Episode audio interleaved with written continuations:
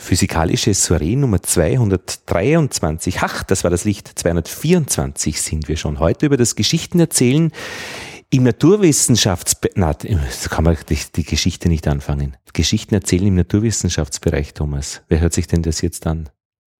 Zurück. Wir Alter. beginnen noch einmal. Na, hört sich niemand an. Physikalische Soiree Nummer 224. Geschichten im Museum. Na, Blödsinn. Zurück. Physikalische Soiree Nummer 224 über Naturgeschichte. Besser? Perfekt. Gut. Thomas Hoffmann, einer meiner Gesprächspartner und Matthias Hatzhauser. Danke für die Einladung. Danke, danke. Matthias, ähm, was ist dein Titel für die Geschichte heute? Naturgeschichten, möglicherweise.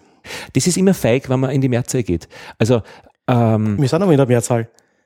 Stimmt, aber die Mehrzahl ist eine scheinbare Brücke und wenn man in der Einzahl bleibt, ist es mutiger. Naturgeschichte. Weil da ist brutaler, weil wenn die Geschichte nicht passt, ist, sind wir weg. Die Naturgeschichte, das ist mir zu ernsthaft. Ach so. Wir sind nicht ernsthaft. Naturgeschichte ist schon belegt praktisch als Wort. Das ist mir zu wissenschaftlich. Ja. Das, was wir machen wollen, ist ja, das Wissenschaftliche neu einzukleiden. Ja. Und Leute zu erreichen, denen das sonst eigentlich völlig wurscht ist. Äh, Überraschungsmomente zu erzeugen. Das ist ja das, was Spaß macht. Ja. Und die Mehrzahl, das ist an Geologen auf jeden Fall angemessen. Weil wir haben Milliarden von Jahre Erdgeschichte. Ja. Die ist voll mit Raubersgeschichten, mit den tollsten Dingen und Entwicklungen. Da kann ich nicht nur eine Naturgeschichte erzählen. Du bist Geologe. Ich bin Geologe, Na, Paläontologe. Du bist, das ist was Ärgeres. Paläontologe ist der Geologe plus Geschichte. Na, plötzlich, Geologie gibt's immer nur mit Geschichte. Also, Ah, mit, die, mit, die, die Trennung ist, ist, ist relativ fiktiv. Die Paläontologen beschäftigen sich natürlich mit Fossilien, mit Organismen, mit Resten und versuchen die Erdgeschichte in der Einzeit diesmal Ja. äh, möglichst anhand von der biologischen Evolution ein bisschen zu untermauern. Aber das geht so über in die Geologie. ja. Äh, Das gehört alles zusammen heutzutage. Sedimentologie. Wir wollen einfach die Vergangenheit verstehen. Da ist mir eigentlich wurscht, womit. Und die Geologie ist praktisch das Stein ohne Leben. Nein, überhaupt nicht. Na. Stephansdom ist Stein voller Leben. Ach so, ist aber auch Geologie. Das ist Hardcore-Geologie. Na, wo ist jetzt genau der Unterschied? Wann sagt man, äh, ich bin Geologe und wann sagt man, ich bin Paläontologe? Wie gesagt, die Paläontologen haben eben äh, das zoologisch-botanische Wissen dazu, um die Tier- und Pflanzenwelt zu erkennen der Ah. Vergangenheit. Ein Strukturgeologen oder jemanden, der im Waldviertel des Kristallin bearbeitet, wird das relativ egal sein, Ja. weil ähm, diese Organismen dort gar nicht begegnen. Es ist praktisch die Person, die das beforscht, die den Namen praktisch dann ähm, definiert. Das ist eine Berufsausbildung. Natürlich, ja. So wie es den Gynäkologen Es gibt oder den Zahnarzt. Genau. Ich würde es mit der Medizin. Medizin betrifft uns ja alle, weil wir ständig krank sind oder wir Wehchen haben. Es gibt einen praktischen Arzt. Oder die praktische Ärztin. Das ist quasi der Geologe, der Geologe, die Geologin. Wir alle müssen durch eine geologische Grundausbildung durch. Und wir müssen eine sehr breite Ausbildung machen und dann im zweiten Studienabschnitt müssen wir uns überlegen, was wir wirklich wollen. Und in der Medizin ist es, einer möchte Zahnarzt werden, der nächste wird Orthopäde, der dritte wird Chirurg, der vierte wird Pathologe. Pathologe, ja, Das ist dann unbedingt. schon noch bei uns. ja, der Gerichtsmediziner, das Ja, ist ja. uns auch Aha. Mhm. sehr vertraut. Und im, in den Erdwissenschaften oder Geowissenschaften ist es dasselbe. Thomas, was bist du jetzt? Du bist jetzt, äh, Ich bin im Grunde genauso wie er, ein Erdwissenschaftler, der dann Paläontologie fertig macht. Moment, da ist jetzt ein neuer Begriff dazugekommen. Wir sind erst bei Paläontologie und Geologie und jetzt bringst du plötzlich die Erdwissenschaft rein. Was ist das? Naja, das ist ja schon so ein naturgeschichtlicher Versuch, äh, sich ein, ein, ein transparentes Kleidchen umzuwerfen. Erdgeschichte oder Erdwissenschaft? Na, Erdwissenschaft. Beides. Beides. Okay. Beides. Na, Moment einmal. Äh, Die Erdwissenschaft ist jetzt dasselbe wie Geologie. Nein, das ist die Geologie hier auf unserem Planeten. Ne, es geht ja nicht nur um unseren Planeten, es geht um das ganze Sonnensystem, es geht um alles und Ja. überhaupt und außerdem. Da ist man Geologe auch, ähm, außerhalb vom Sonnensystem. Ja, ja, freilich. Aber Paläontologe nicht. Ja, Xenopaläontologe, glaube ich, heißt es dann. vielleicht gibt's ja noch irgendwo ein, ein, ein außerirdisches Leben. Ja, ja. Na gut, na, aber jetzt kenne ich mich jetzt schon aus. Also äh, Paläontologie ist das, wenn praktisch die, die Tiere dabei sind, also diese Ammoniten, die es da gibt und äh, dass wir auch wissen, in Wien war früher einmal ein Meer und da sind eben die Reste noch zu finden. Äh, dieses Meer reichte bis Singapur, so viel ich weiß. Also das war jetzt äh, eine große, ein großes Meer. Das, aber das geht schon, das ist Paläontologie. Und der Geologe noch einmal? Entschuldigung, dass ich Ja, der Geologe, der Paläontologe schaut sich die Viecher an, die in dem Meer gelebt Okay. haben. Und der Geologe schaut sich an die Ausbreitung des Meeres, den Untergrund des Meeres, den Schlamm des Meeres. Der direkt in die Flüsse ins Meer gebracht Ja. Die Storner auf gut Deutsch. Und die Erdwissenschaft ist einfach der alte Name, der alte Name dafür. Das ist wie eine, wie, eine, wie eine Dachmarke sozusagen. Das geht oben drüber. So wie bei der, ah, Dachmarke. Ja, es klingt so gut einfach. Klingt gut. Ja, super. Die Ja. Rübenbauern haben auch eine Dachmarke, habe ich gehört. Die haben auch ein gutes Logo. Die haben ein Drittel oben grün, nämlich das Kraut, und zwei Drittel in ihrem Logo in den Rübenbauern ist grau, nämlich das, was in der Erde drinnen ist. Und die sagen praktisch, äh, genau die Trennung zwischen beiden trennt Tag und Nacht und da haben sie einen Schnitt in ihrem Logo. Die haben auch eine Geschichte aus ihrem Logo gemacht. Und das ist ja das, ja? Wir haben ja da noch sagen. ein viel ein besseres Logo. Wir haben äh, vor einigen Jahren das internationale Jahr des Planeten Erde gehabt und das war ein Logo mit verschiedenen Sphären äh, übereinander. Zuunterst war es rot. Das ist das Erdinnere, das glühend heiße, das geschmolzene, ja. Mhm. Dann war es blau, das ist die Hydrosphäre, also rot die Lithosphäre, dann blau die äh, Hydrosphäre, äh, dann war grün die Biosphäre und dann haben wir noch eine vierte Sphäre gehabt. Was war das, Matthias? Das weiß ich doch nicht. Die ge- geistige die Sphäre. Atmosphäre. Ah, die Atmosphäre. Atmosphäre, aber ich weiß Genau. nicht mehr, welche Farbe die gehabt hat. Egal. Mhm. Diese Sphären und die Interaktion zwischen diesen Sphären, das beschäftigt uns. Und das sind auch die Naturgeschichten, ja, Mhm. äh, wo sich die Sphären treffen, wo sie ineinander übergehen. Also das Meer ist ja nichts anderes als eine Begegnung zwischen Lithosphäre, Mhm. da liegt's drinnen, Mhm. und Atmosphäre, Mhm. äh, der Luft, den Wolken, den Regen. Also äh, ganz, ganz spannend. Die Naturgeschichten spielen sich als Interaktion zwischen den Sphären ab. Und die Lebewesen, die zwischen diesen Sphären wechseln können, also die, die, die, die aus an Land gehen können oder die Vögel, die in dieser Atmosphäre sind. Ähm, und wir alle sind ja aus den Meeren, haben in der Gebärmutter das Wasser mit herausgeschleppt, um uns zu vermehren und solche Dinge. Das ist schon Geschichte, gell? Das ist schon ein bisschen, klingt schon ein bisschen nach Naturgeschichte. Genau, eben dieser breite Ansatz. Das ist das, was wir wollen. Das ist das, was uns fasziniert. Und das ist ein bisschen verloren gegangen. Vor lauter Spezialistentum, jeder schaut nur sein kleines Segment an, aber der Blick fürs Ganze, der holistische Ansatz, wir sind beide auch äh, mit einer humanistischen Ausbildung quasi bedacht. Was heißt konkret? Was heißt konkret humanistische Ausbildung? Na, Altgriechisch in der Schule und Latein. Ach so, okay. Das haben wir noch Mhm. hinter uns gebracht. Dieser holistische, dieser ganzheitliche Ansatz, das fehlt uns. Und das wollen wir mit Naturgeschichten wieder ein bisschen beleben. Und gerade die Erdwissenschaften sind dafür ideal. Weil das ist ja im, im Begriff ja eine systemische Wissenschaft. Die versucht die Erde als ein System zu verstehen, in dem all diese Dinge miteinander interagieren. Mhm. Und ich kann ja nicht verstehen, Klimaentwicklung, Lebensentwicklung, äh, Tektonik, wenn ich nicht alle diese Sphären miteinander in Bezug bringe. Und diesen Dingen nachzulaufen und dahinter zu kommen, das ist unglaublich spannend. Mhm. unglaublich schön sein einfach. Mhm. Das ist was, was vielleicht andere Wissenschaften gar nicht so haben, äh, dass sie den Eindruck haben, jetzt habe ich was verstanden, einen großen Zusammenhang. Ich war in Indonesien ähm, auf der Insel Bali und bin dann mit dem Schifffahrt gefahren nach Lombok. Und dort gibt's eine völlig andere Welt, nämlich da hat's plötzlich Kakteen gegeben und äh, die Landschaft hat anders ausgeschaut, aber vor allem die Tiere waren anders. Und dann konnte ich lernen, Alfred Wegener, Kontinentalverschiebungstheorie, äh, dass dort zwei, äh, Kontin äh, zwei Platten aufeinander gestoßen sind oder sich dort getrennt haben und dass es daher nur logisch ist, wenn du die 20 Kilometer umfährst mit dem Schifferl, dass dort ganz andere Tiere existieren, weil die vorher nie miteinander Kontakt hatten. Das musste ich aber dann erst ähm, lernen. Das hat mir dann wer erzählt und mir gedacht, das ist eine schöne Geschichte. Jetzt verstehe ich das, was ich da bemerke. Ob es jetzt genau stimmt, wie ich es erzählt habe oder nicht, ist ja eine andere Sache, ja.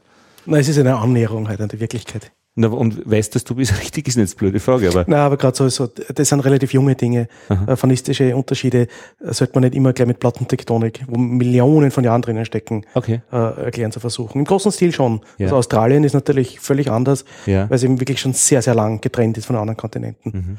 Aber bei, bei kleineren, kürzeren Strecken äh, spielen noch andere Dinge äh, mit wie lokale Evolution Mhm. Oder es genügt einfach eine kleine Eiszeit. Mhm. Äh, das Eis Aha. wird gebunden an den Polen. Ja. Der Meeresspiegel der Ozeane äh, sinkt ab und plötzlich ist die Beringstraße eine Landbrücke und es kommt zum Faunenaustausch. Also, äh, und da sieht man, wie das Klima im globalen, der Faunenaustausch, den wir dann fossil rückblickend als Paläontologen sehen, wie das alles zusammenhängt. Also genau diese systemische Wissenschaft, wo eines ins andere greift, wo man über den Tellerrand hinausschauen muss, mhm. um eine sinnvolle Erklärung für ein paar Knochen hier, ein paar Muscheln dort mhm. zu finden. Mhm. Das ist das Spannende. Und da ist er schon bei dem humanistischen Gedanken. Mhm. Weil wir haben natürlich noch Homer lesen müssen, die, die Odyssee. Mhm. Das hat genau damit zu tun. Das ist natürlich nichts anderes wie Eiszeitgeschichte. Warum?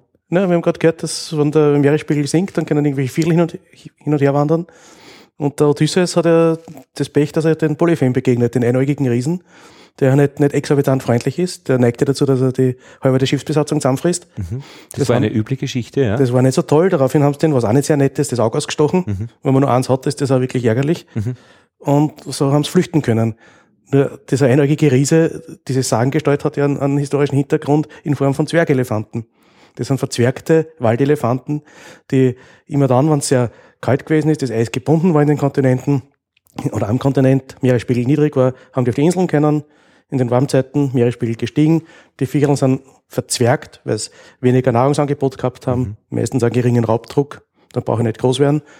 Ne? Und so ist schon der Polyfem da. Also auch das, äh, das ist etwas, womit man Leute faszinieren kann, weil da steckt Naturwissenschaft drinnen in alltäglichen Mythen, Geschichten, die man kennt. Und das zeigt auch ein bisschen das Vernetzte. Das ist natürlich ein bisschen äh, äh, äh, schon fast erzwungener Zusammenhang. Aber trotzdem macht es ja Spaß, Dinge ja so zu betrachten. Es hat mich als Kind schon immer gewundert, eben diese Geschichte, äh, dass jemand ähm, äh, Odysseus herumfährt und plötzlich auf einer Insel etwas ganz anderes trifft. Ja, das, das ganz andere sind halt die Dinge, die man nicht erklären hat können. Ja. Die alten Griechen, die Vorsokratiker, die waren ja sehr clever, die haben ja vieles schon vorgeahnt in einem vorwissenschaftlichen Kontext. Die haben ja schon äh, gesehen, dass es wahrscheinlich irgendwas gibt wie Evolution, dass, dass das Leben im Meer begonnen hat. Anaximander hat das zum Beispiel postuliert. Mhm. Aber da zahlen Sachen wie fossile Schädeln von Zwergelefanten, das haben die auch nicht erklären können, weil sie schlicht gar keine Elefanten gekannt haben. Mhm. Und so gibt's halt dann diese mythologischen Versuche, Dinge zu erklären. Das machen wir ja bis heute die Sintflut, die, die biblische, ist ja ziemlich wahrscheinlich auch nichts anderes wie das Ansteigen des Meeresspiegels vor 12.000 Jahren, der die fruchtbaren Länder überflutet hat. Das ist natürlich auch irgendwie im Gedächtnis geblieben. Das hat den Leuten ja auch nicht sehr gefallen. Mhm. Und das wurde dann eben weitererzählt und als, als, als Geschichte eben erzählt. Als, das ist zumindest als eine ganz plausible Hypothese, dass man das miteinander in Verbindung bringt. Mhm. Wir haben ja, wir müssen ja gar nicht nach Griechenland oder auf irgendwelche mediterranen Inseln äh, fahren, um so seltsame Dinge zu erleben. Es genügt hier in Österreich, in Ostösterreich oder in Wien. Wir sind im Lössland sozusagen, ja.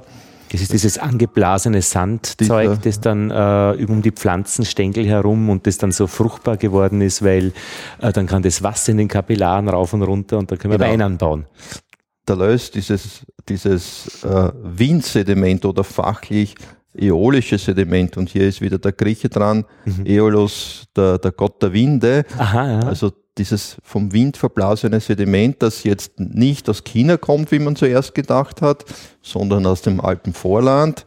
Also die Alpen sind vergletschert und aus dem Alpenvorland, der Staub und so weiter, wird mit dem Wind hier im Osten angeblasen, viele Meter dicke Schichten, Löschschichten finden wir in Wien, im Weinviertel und so weiter.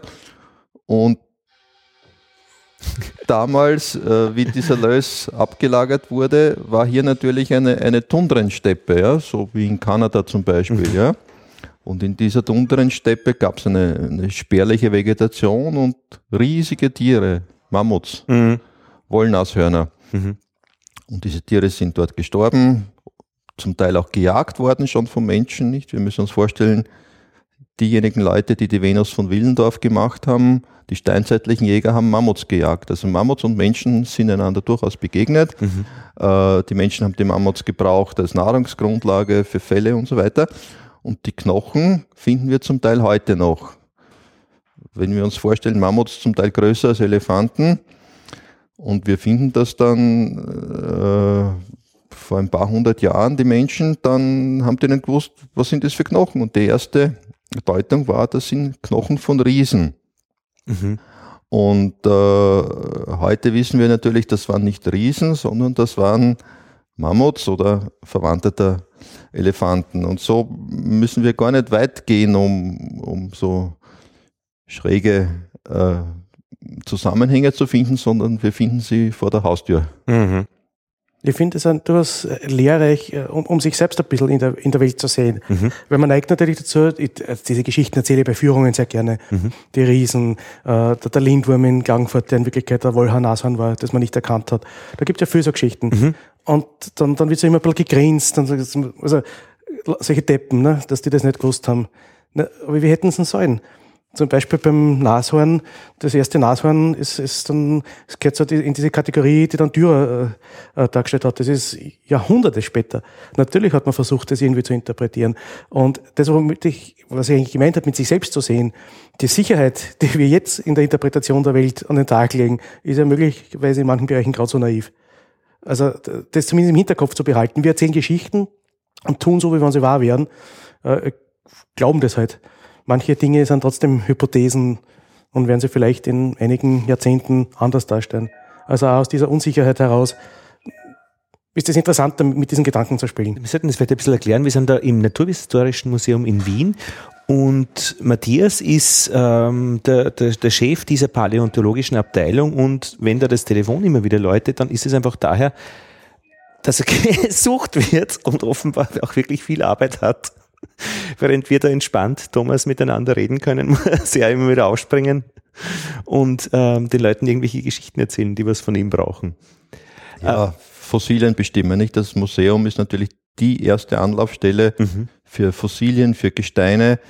Wenn Leute etwas finden, äh, kommen sie in erster Linie hier ans Museum und wollen wissen, was ist das, wie alt ist das, wo mhm. hat das gelebt und so weiter. Mhm. Und natürlich läutet beim Chef ständig das Telefon äh, ich kenne das ein bisschen von der Geologischen Bundesanstalt. Ich bin dort Was der Leiter der Bibliothek, ja. mhm. bin aber quasi auch Mädchen für alles und alle Anrufe, die so herkommen, werden zu mir durchgestellt und ich verstehe mich so quasi als Netzwerk, mhm. Knoten im Netzwerk und sage, ja bitte, mhm. wenn Sie ein Fossil haben, Dort. kommen Sie zu Matthias, der weiß es sicher. Mein, mein, Vater ist der, den Sie mal anrufen, wenn irgendwo am Land, also dort, wo er lebt, ähm, jemand etwas äh, mit der Natur Illegales macht. Also irgendwie äh, ein Rohr mit Abwässer in den Fluss leitet, dann äh, rufen Sie meinen Vater immer an, also als Naturschutz. Äh, Beauftragter. Ja, so in gewissen, da gibt es so in Oberösterreich Konsulent und so äh, Ding. Das heißt, er hat sich einfach immer in diesem Naturschutzbereich ähm, äh, engagiert und äh, da gibt es eben so verschiedene Drehscheiben und ihr seid da eben. Und deswegen ist es auch äh, gut, dass wir heute miteinander reden äh, in eurem Bereich, diese Drehscheiben. So. Äh, ihr beiden, äh, ihr, ihr zwei habt ein Buch geschrieben, wo die Wiener Mammuts grasten. Ja, da ist nämlich wirklich die Vergangenheit. Naturwissenschaftliche Entdeckungsreisen durch das heutige Wien. Und da erzählt sie auch wirklich praktisch, äh, dass es am Stephansdom, äh, am Stephansplatz anders ausgesehen hat früher äh, als heute. Das heißt, ihr bringt eine und die Geschichte, finde ich, ist jetzt einfach, dass wir Menschen in der Schule viel lernen, Zustände zu sehen. Etwas ist versteinert, der Zustand eines versteinerten Objektes. Und dass Geschichten einfach den Prozess mehr in den Vordergrund bringen, praktisch die Zeitleiste reinbringen und die Verben irgendwie in den Vordergrund rücken. Zeitleiste zum einen und das Ambiente im, äh, im zweiten äh, Sinn, im zweiten Anlauf. Also den, den, Umge den die Umgebung. Den umgebenden Raum. Das haben die Historiker auch äh, mit den Quellen, die sagen, ähm, der Raum ist wichtig, in der sich die Menschen entwickeln. Der Raum. Ich bin hier sehr stark geprägt vom Radio. Also ich bin ein, ein Radiokind. Ja. Mhm. Ich bin jetzt über 50, quasi in der zweiten äh, Lebenshälfte sozusagen mhm. und habe erst seit zwei Jahren ungefähr einen Fernseher zu Hause. Und meine ganze Kindheit und Jugend hat sich vor dem Radio abgespielt und ich habe noch in sehr heller Erinnerung die Sendung vom Günter Schifter. wo er also Shellax vorgestellt hat mhm. und ich, mich hat das immer fasziniert. Er hat also irgendwelche äh, Lieder äh, gespielt und dann gleichzeitig, ja, und damals war, ich fantasiere jetzt, das gilt die Unschuldsvermutung, ja, und im Apollo-Kino spielten sie äh, Heinz Rühmann, Quackster Bruchpilot und eine Semmel kostete, weiß ich nicht, sieben Groschen und äh, das prickelt 220. So, wie auch immer, ja. Also der hat hier wirklich so äh, Zeithorizonte eingezogen, den täglichen Bedarf des Lebens skizziert, das Kinoprogramm skizziert, die Künstler dargestellt. Also ein buntes Potpourri, wo ich mich immer gefunden habe, ja, wo ich einen persönlichen äh, Zugang äh, gesehen habe. Und das finde ich ist spannend und im Grunde wollen wir das auch mit diesen Naturgeschichten hier. Wir schreiben also jetzt nicht nur äh, jetzt über die Mammuts, um bei der Titelgeschichte zu bleiben, sondern wir führen die Leute auch hier kurz auf dem Maria-Theresien-Platz und zeigen ihnen über den Fenstern die Büste eines Mannes vom Herrn Blumenbach, der die Mammuts wissenschaftlich beschrieben hat. Ja. Kein Mensch würde die Fassade des Naturhistorischen Museums im Detail anschauen, aber wir sagen, über dem Fenster, der Mann, dieser Kopf, dem verdanken wir den wissenschaftlichen Namen des Mammuts. Ja. Mhm. Also wir schauen manchmal sehr, sehr genau hin und dann wieder weiter weg. Und so ergibt sich eben dieses sehr schrill, skurrile Potpourri, das Stück für Stück ein, ein buntes Bild ergibt. Das, was uns natürlich oder mir äh, besonders viel Spaß macht, ist ja, äh, die, die Landschaften vor mir auferstehen zu lassen. Und das ist ja die Stärke der Erdwissenschaftler, dass sie die Zeit haben. Das heißt, ich schaue in eine Landschaft und sehe Zeit. Und dann sehe ich halt eben eine eiszeitliche Landschaft oder vor zwölf Millionen Jahren ein Meer. Und das macht es sehr spannend. Und das, diese Faszination aufs Publikum zu übertragen, ist ein bisschen die Idee. Wenn man das aber sehr gelehrt macht, mit, mit, mit langen Rauschebart, dann interessiert das niemand. Wenn ich aber sage, schaut in Mauer, da, da sitzen sie beim Heurigen, beim Achtel, und vor zwölf Millionen Jahren wäre jetzt auch dort gesessen, weil das war der Strand, herrlich warm, nur jetzt Pina Colada geben wahrscheinlich, wenn wir da mehr gehabt haben wie heute am Persischen Golf. Und dann sagen die Leute, da schau, bumm, man sieht das in der Landschaft, man sieht einen Stein und kann das daran erkennen. Mhm. Und dann erreicht man auch Leute, die, sie, die gar nicht gewusst haben, dass sie sich dafür interessieren. Und es ist doch einfach was Schönes, wenn ich meine, die Landschaft, in der ich lebe, besser verstehe, was ich darin alles an, an Spuren ablesen kann. Und das versuchen wir da ein bisschen zu, zu bringen. Und wir scheuen uns ja auch nicht vor den Kuriositäten. Wenn ich im Gespöttgraben bin, ein Naturdenkmal, dass ich da in, in der Tiefsee stehe, äh, ist nur wenigen bewusst. Aber dass ich da sogar Beziehungen herstellen kann zum äh, Leonardo da Vinci, der sich auch schon mit solchen Ablagerungen in Italien beschäftigt hat und über die Spuren, die man darin sieht, philosophiert hat und schon damals erkannt hat, dass es ehemaliger Meeresboden gewesen sein muss. Da, da sieht man, wie viel drinsteckt. Also man kann wirklich versuchen, an, an anderen Bereichen anzudocken und, und ganz neue Zusammenhänge. Und das macht eigentlich Spaß. Also es geht uns jetzt nicht nur darum zu sagen, dass dieser Steinbruch jetzt Tiefsee war, paar tausend Meter tief, dunkel, kalt, unfreundlich und so weiter, sondern Matthias hat den Leonardo da Vinci ins Spiel gebracht.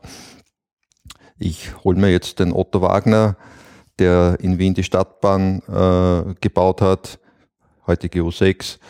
Otto Wagner hat also auch die, die Verbauung des Wienflusses gemacht. Er hat also die großen Sandsteinblöcke, die sind genau vom Gespöttgraben oder von anderen ebenfalls Tiefseeablagerungen.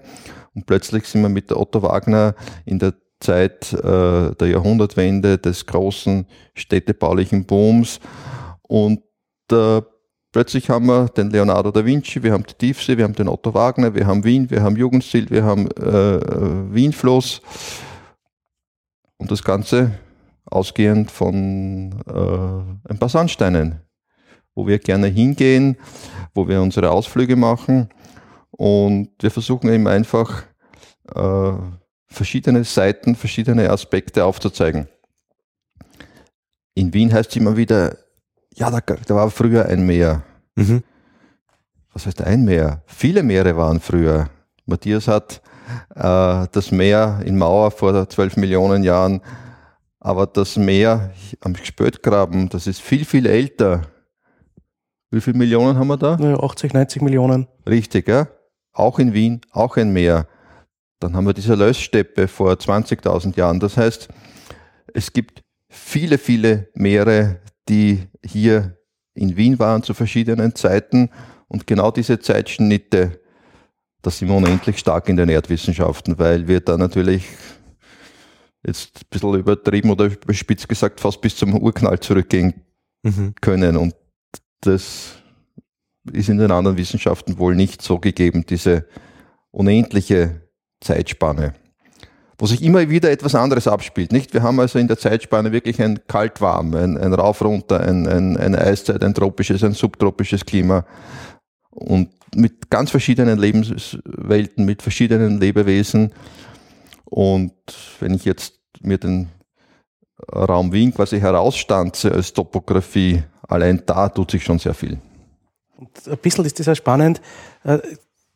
Viele Menschen haben eine unglaublich statische Idee von der Natur mhm. und von den, man sieht es an der Klimaentwicklungsgeschichte. Mhm. Unabhängig davon, dass natürlich äh, der Mensch durch, durch das Hineinpumpen von CO2 das Klima sicherlich äh, steuert oder, oder beeinflusst, ist es ja eine Tatsache, dass immer sich irgendwas verändert hat. Mhm. Und wenn die Leute jetzt sagen, na, wir müssen aber schauen, dass wir genau auf den Status von 1960 bleiben, mhm. dann ist das von einer, einer nahezu grenzenlosen Naivität. Wie gesagt, ich möchte jetzt nicht dem sagen, es ist völlig wurscht, was wir machen, weil das ist nicht der Fall, aber nur zu begreifen, dass die, dieser Planet ein unglaublich dynamischer ist, das fällt sehr viel. Und selbst bei der Plattentektonik beginnt das. Wir haben hier im Museum eine sehr schöne kleine Station, da kann man an einem großen Rad drehen und sieht so die letzten 700 Millionen Jahre die Kontinentbewegungen. Und das sind die Leute ganz verblüfft und das gefällt ihnen recht gut. Da sieht man ungefähr, wo Wien unter Anführungszeichen mhm. sich durch die Zeit durchbewegt hätte. Dann kann man im Zeitraffer ein bisschen äh, genau, die Geschwindigkeit erhöhen.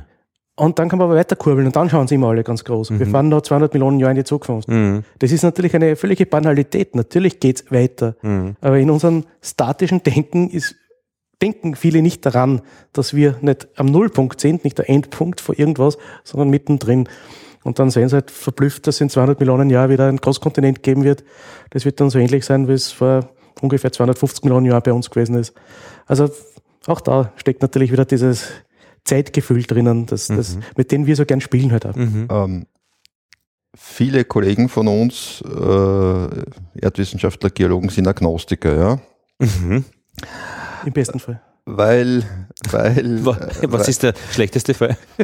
naja, ein gepflegter Nihilismus. Ach so. Mhm. Weil wenn man sich das jetzt alles anschaut, rückblickend, und äh, dann kommt man und das ein bisschen selbstkritisch sieht und jetzt den Satz hernimmt, wir sind ja doch alle mehr oder weniger äh, katholisch äh, sozialisiert und da gibt es diesen schönen Satz, gedenke Mensch, dass du Staub bist und zu Staub zurückkehren wirst. Mhm.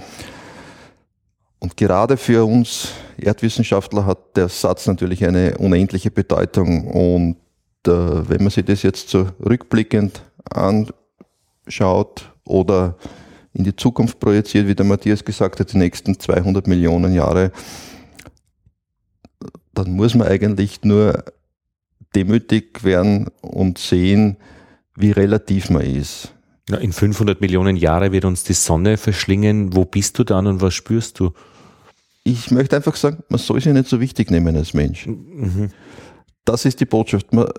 Die Botschaft ist, äh, wenn wir uns anschauen, die riesige Welt der Dinosaurier, der Reptilien, die das Erdmittelalter beherrscht hat, die dann quasi verdrängt wurde vom, von der Erdneuzeit, wo die Säugetiere äh, ganz groß und dominant wurden mit dem Mensch. Im Grunde sind wir ja auch nur ein Säugetier jetzt unter dem Aspekt betrachtet. Ja. Wir glauben, wir sind das A und O und die Krone der Schöpfung. Und wir tun so, die Welt würde einstürzen, wenn es uns nicht mehr gäbe. Ich sag, die Welt geht weiter, das Leben geht weiter. Nach uns, diejenigen, die aus meiner Sicht überleben werden, die Insekten. Mhm. Das Chitin ist ein wahnsinnig guter Stoff, ja, das ist durch keine Säure anzugreifen. Mhm. Also ich denke, man muss sagen, wenn es uns nicht mehr gibt, ja mei, ah, da gibt's, das Leben geht weiter, gibt es Insekten, man soll sie nicht so wichtig nehmen.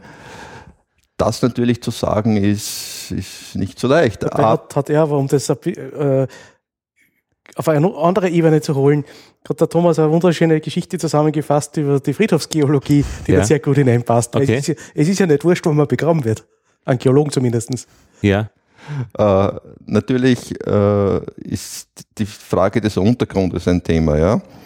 Und äh, beschäftige mich unter anderem immer wieder mit dem Aspekt der Friedhofsgeologie. Das heißt, äh, dem Untergrund, wo Menschen begraben wurden, werden oder werden sollten oder nicht sollten. Und ich bin ja jetzt quasi auf meinem zweiten Bildungsweg Bibliothekar geworden mhm. und kenne vor allem äh, die alte Literatur. Und als Wien gewachsen ist, im, im Massiv gewachsen ist, im 19. Jahrhundert hat man natürlich auch Friedhof gebraucht. Mhm. Und das Thema war natürlich, dass die Verwesung eine rasche sein sollte und dass das Grundwasser nicht äh, beeinträchtigt werden sollte mhm. oder immer noch soll. Und äh, der ideale Grund, Untergrund äh, war der Löss oder ist immer noch der Löss, wo die Verwesung eine relativ rasche ist, weil der Löss sehr porös ist. Und deswegen hat man sich entschieden für das Areal des heutigen Zentralfriedhofs. Es gibt natürlich auch Friedhöfe, äh, da im äh, südlich von, von unterhalb von Steinhof, das ist in der Flößzone, mhm. da gibt es keinen Lös, da sind die Toten in so einem rötlich-grünen Mergel, Tonmergel, ein Wasserstauer. Äh, da dauert es sehr, sehr lang, bis die Verwesung mhm. fortgeschritten ist.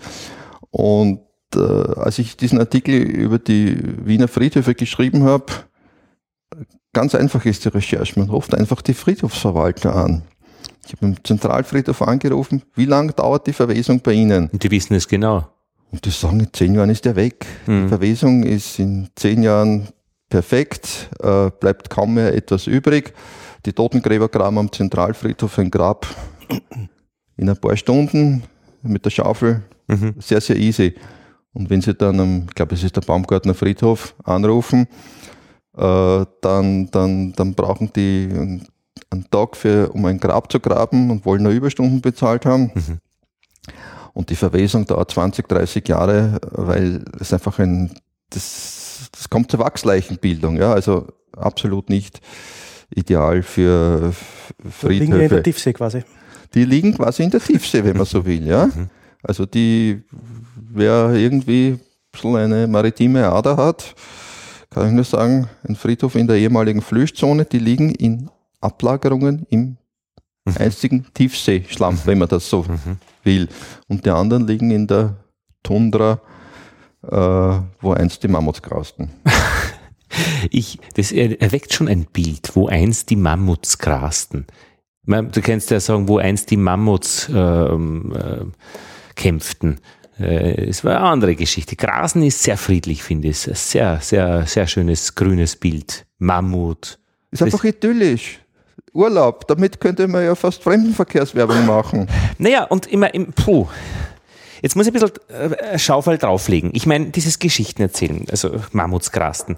Der IS, der sogenannte Islamische Staat, Daesh, glaube ich, ist die Abkürzung, wo man diesen, dieses Wort nicht in den Mund nimmt. Ähm, ähm, stürzt irgendwelche Menschen von irgendwelchen Stadtmauern, damit nur diese schreckliche Geschichte weltweit auch erzählt wird. Ja, damit, die erzählen ja auch Geschichten mit dem Scheiß, den sie machen.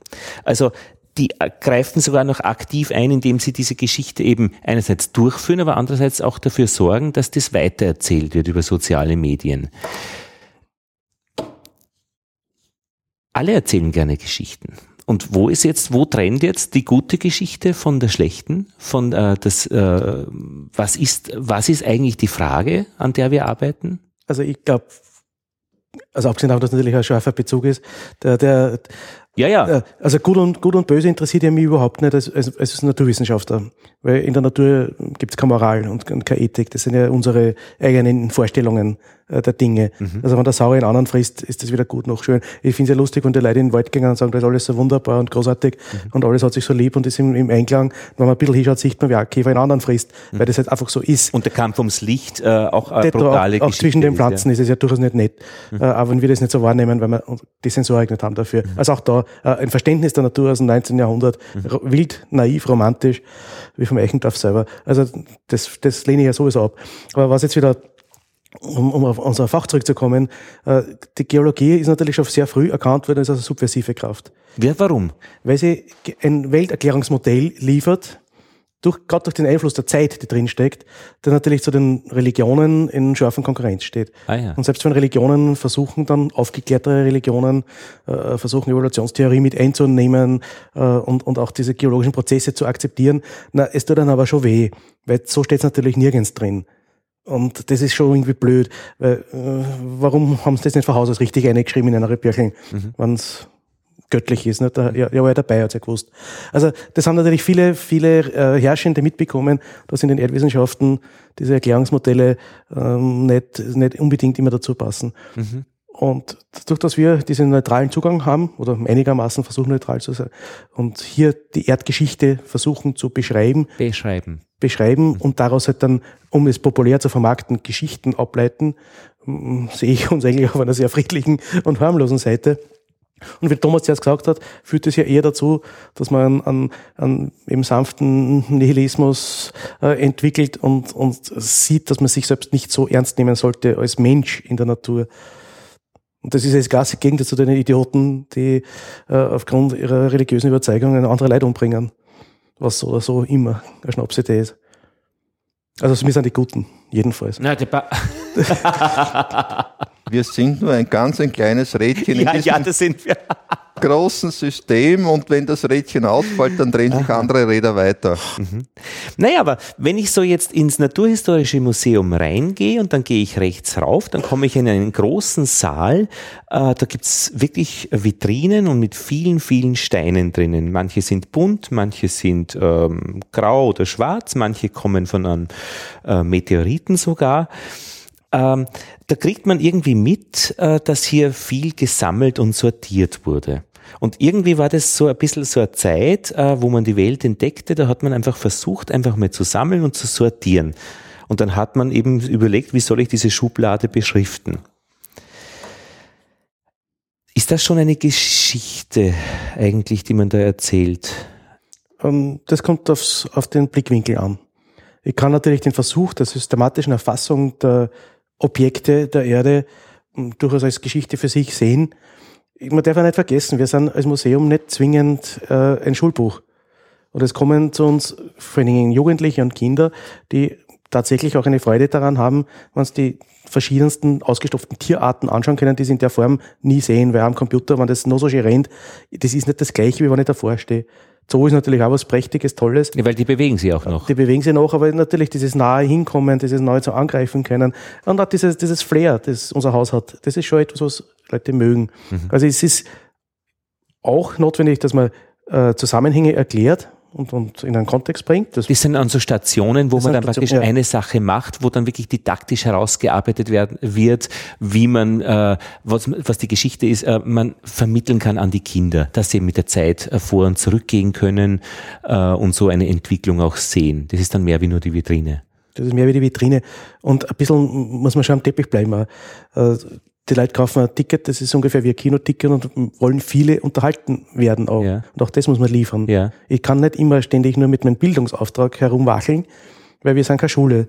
Aber Bildungsauftrag ist was konkret? Ja, schon das, äh, das Vermitteln, Vermitteln von, von, von das, das soll auch gemacht werden. Von was? von auch. Wissen und von, von Zusammenhängen? Von Verständnis. Von Ver ah, Verständnis. Ein, Verständnis schaffen für humanistisches Bild von Wissen, äh, von Verständnis, von Bildung. Bildung, ja genau, Bildung. Bildung, einfach Bildung. Bildung. Aber auf der anderen Seite, wenn ich in unser gegenüberliegendes Haus gehe, äh, wo die Bilder hängen, da kann, ich, kann ich mit dem gleichen Argument kommen. Ne? Abgesehen davon, dass es Tarn von Menschenhand ist, nur äh, auch, auch hier muss sich der Besucher und die Besucherin selbst äh, die Informationen mitholen.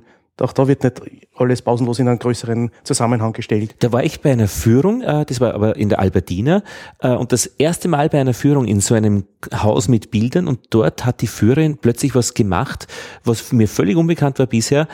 Äh, die hat nicht die Bilder erklärt, was man sieht, sondern die hat einfach erzählt vom Fluch der Zentralperspektive, dass man irgendwann angefangen hat, praktisch die Dinge dreidimensional zu zeichnen und mit diesem Konstrukt der zusammenlaufenden Seestrahlen und so weiter.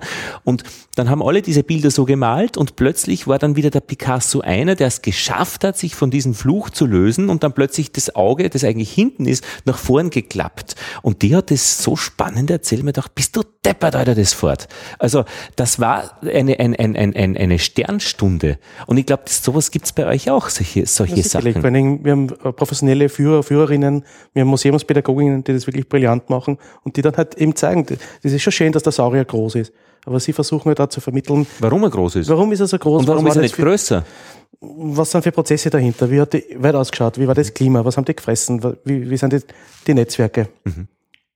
Da ist gerade dieses Haus, dieses Naturhistorische Museum ein ganz ein besonderes Museum. Es gibt ja viele naturhistorische Museen, aber bedingt durch äh, die Zeit, in der dieses Museum gebaut wurde, nämlich im 19. Jahrhundert, ist dieses Museum als Gesamtkunstwerk ausgelegt und an, angelegt. Das heißt, wenn Sie sich jetzt in einem Saal befinden, sehen Sie nicht nur die verschiedenen Objekte, Tiere äh, und, und Gesteine, sondern wenn Sie dann auf die Wand hinaufschauen, sehen Sie Gemälde, mhm.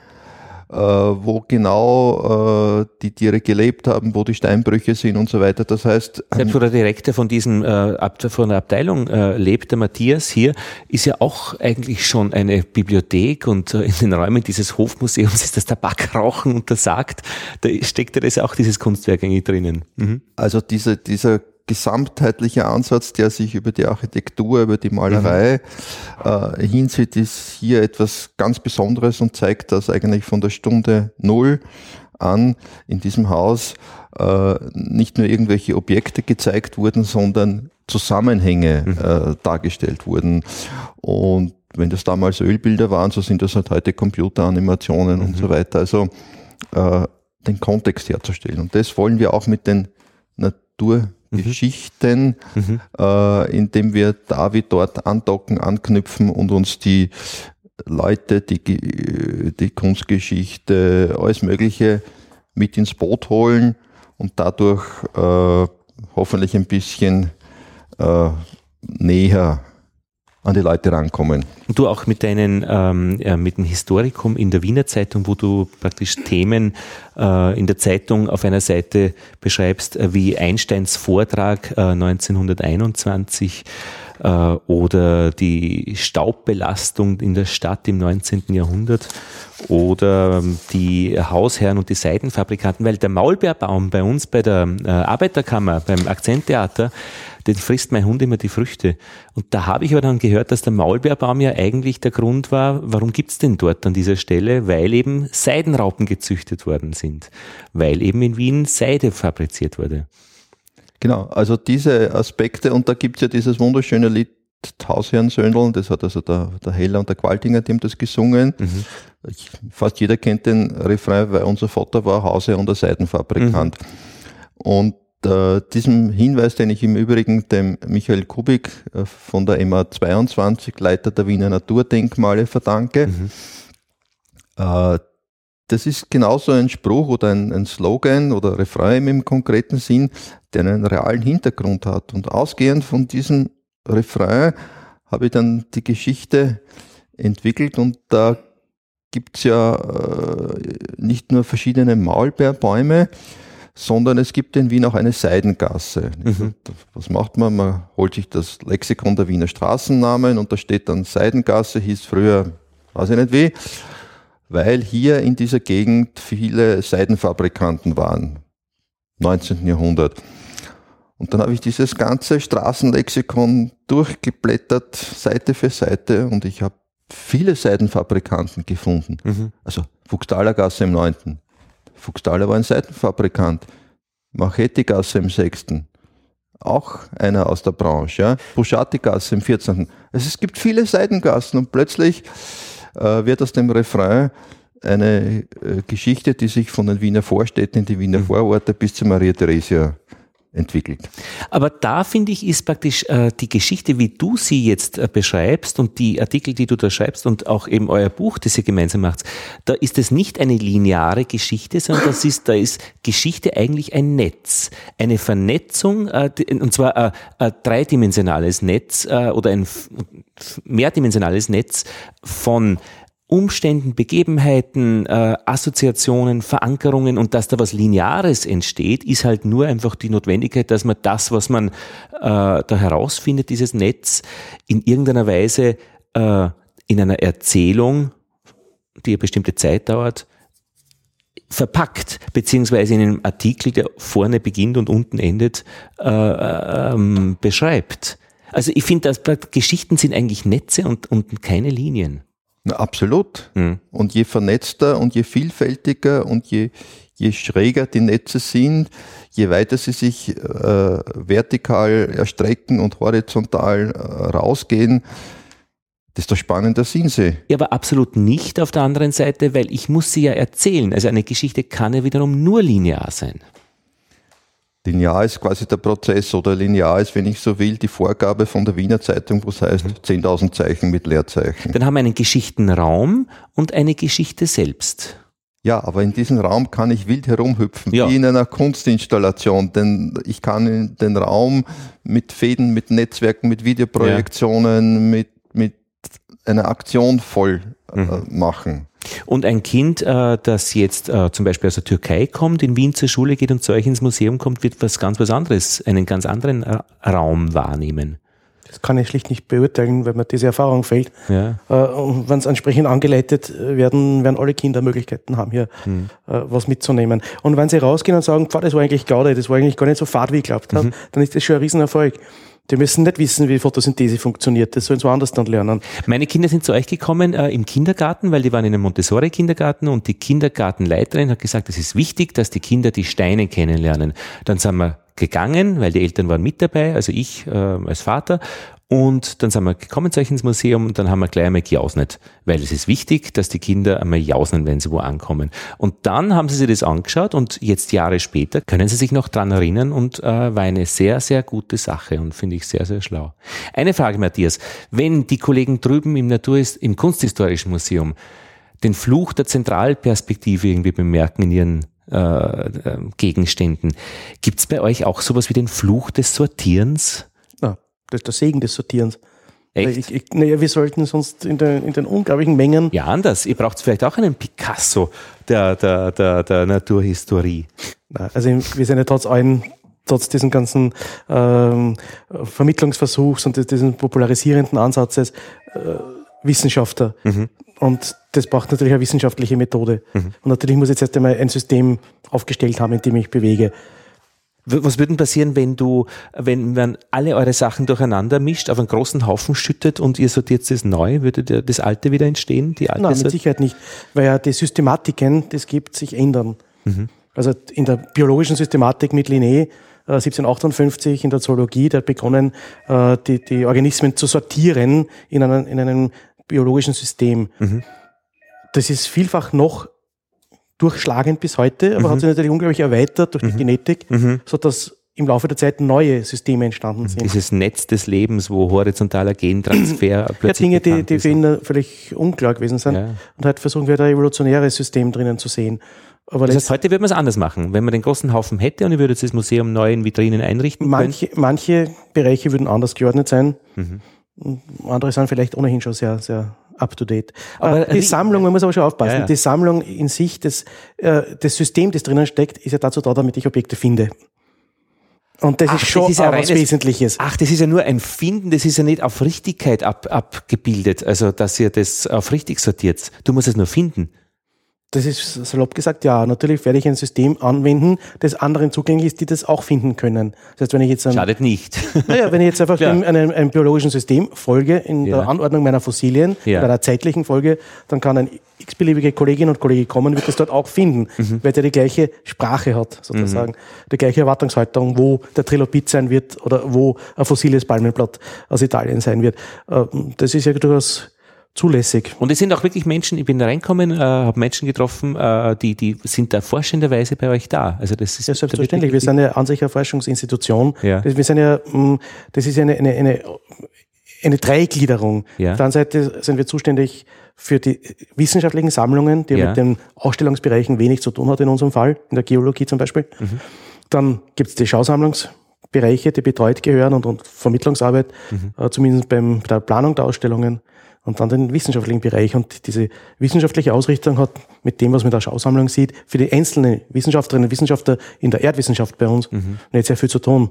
Also ich beschäftige mich zum Beispiel mit der äh, Entwicklung der, der Meere die letzten 30 Millionen Jahre, äh, Mittelmeer, Indischer Ozean. Und schreibt nämlich auch wissenschaftliche Artikel Nein, darüber natürlich. in einer internationalen Community. Und dazu muss man schauen, dass man Drittmittelgelder kriegt, die über den Forschungsfonds gehen. Wir haben Studierende, die wir lehren an der Universität, sind ein normaler Wissenschaftsbetrieb. Und genauso werden unsere Sammlungen von anderen Wissenschaftlerinnen und Wissenschaftlern benutzt, die, die sagen, ich beschäftige mich genau mit dieser Gruppe Organismen und ihr habt da die ganzen Typen liegen, wo die Arten erstmals definiert worden sind. Das möchte ich mir anschauen, das brauche ich, um die Evolution dieser Gruppe zu verstehen. Und deshalb ich das System dahinter, damit auch die die Möglichkeit haben, das zu finden.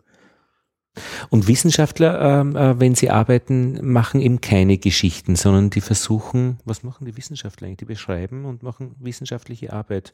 Ja, das kommt darauf an, was sie für Typen sind. Aha. Das ist natürlich, gibt es welche, die das genauso schaffen, dann zu popularisieren. Äh, wenn jemand über die, die Entwicklung der, der Tiefseefaunen arbeitet und das halt über die letzten 200 Millionen Jahre macht, dann ist das schon eine spannende Geschichte, die runterbrechen kann und auch populär vermitteln kann. Letztendlich, wir kriegen ja von der öffentlichen Hand bezahlt, unsere Gehälter. Deshalb sehe ich da einen gewissen Auftrag darin, Auch unsere. Forschungsergebnisse auch so zu vermitteln, dass wer Spaß dran hat. Mhm. Und die wissenschaftlichen Publikationen sind gut. Das ist auch das, was die Reputation ausmacht natürlich. Aber damit werde ich sicherlich nicht die Öffentlichkeit erreichen. So wie heute, das ist eine Möglichkeit. Wir haben zum Beispiel ein sehr schönes äh, Projekt über ein Austernriff in, in, in, bei Kaneuburg bei Stetten. Das, Austern au- auch ein Gebiet, wo du äh, Spezialist bist. das ist ein riesiger Geopark, Mhm. die Fossilienwelt, die wir vom Museum damals freigelegt haben. Und da gab es jetzt ein, ein wissenschaftliches Projekt, wo wir uns bemüht haben, diese Zusammensetzung dieses Riffs zu verstehen, was sind da für Prozesse passiert. Prozesse. Mhm. Ein, Tsunami im Weinviertel, ne? das ist ja was. Ja. Also das kann man auch vermitteln. Und äh, da haben wir es auch geschafft, dass, dass wir äh, medial sehr gut das vermitteln haben können, weil das hat Leute fasziniert, zum sagen, bitte, da war es tropisch, da sind die Mangroven gestanden, diese Tiere werden riesengroß, werden 30, 40, 50 Zentimeter, äh, mehrere Jahre alt und dann kommt ein gewaltiger Tsunami, fährt da drüber amalgamiert das in eine riesige Fläche, die wir freigelegt haben und ist jetzt das größte fossile Austernriff der Welt. Also da stecken also Superlative drin, die natürlich vermittelbar sind. Der mittelgrößte Saurier ist jetzt schlecht zu vermitteln. Aber das größte Riff, die größte Perle, das sind natürlich Dinge, die größten Haie. Das geht natürlich. Da muss man sich ein bisschen nach dem Markt richten, gell? Also mittlere Sachen kann man nicht vermitteln. Nicht so, jedenfalls. Oder man muss ja einen Schmäh aussuchen, warum gerade das Mittlere besonders spannend ist. Verliert man da nicht sehr viel eigentlich, nämlich das Mittelmaß, dass man sich mit diesem Mittleren, das sie nicht gut vermitteln lässt, eigentlich nichts machen kann? Also, Ja, nichts machen kann, ist vielleicht übertrieben. Man muss halt dann kreativ sein und schauen, was das Besondere am Mittelmaß ist. äh, wo, wo, wo trifft mich, wo berührt mich im wahrsten Sinn Das Mittlere. das Mittlere, ja. Wo, wo berührt's dich? wo berührt's dich? Das Mittlere. Oder das, das Mittlere haben wir in diesem Buch zum Teil schon sehr schön drinnen. Weil eben Bleiben der Flüsch ist was absolut mittelprächtiges. Ah. Die Leute stehen in der U-Bahn vor die Stanner, denken nicht einmal drüber nach, was das ist. Und wir haben versucht, das in den Fokus zu bringen. Also wir haben ja nicht überall Superlative zur Verfügung oder Dinosaurier, die wirklich äh, sich quasi von selber verkaufen. Ja? Äh, und eben, wie der Matthias gesagt hat, der Flüsch, diese grauen Sandsteinblöcke, ja, allgegenwärtig in Wien als Baustein, ja, selbst auf der Strodelhofstiege wurden sie verbaut. Äh, Nichts Besonderes, die gibt's von Wien bis, bis äh, Vorarlberg in der Flüchtzone, natürlich hier im Osten äh, in besonders großem Maß, also Durchschnitt sozusagen, ja, ein Baugestein, mit dem halt gebaut wurde. Aber wo, wird, wo wurde es verbaut? Wer hat es verwendet? Wo ist es entstanden? Und wenn ich dann äh, mich aus verschiedenen Perspektiven nähere diesen sehr verbreiteten, mhm. mittelmäßigen, mhm. äh, braun-grauen Gestein, was äh, verwittert, ja.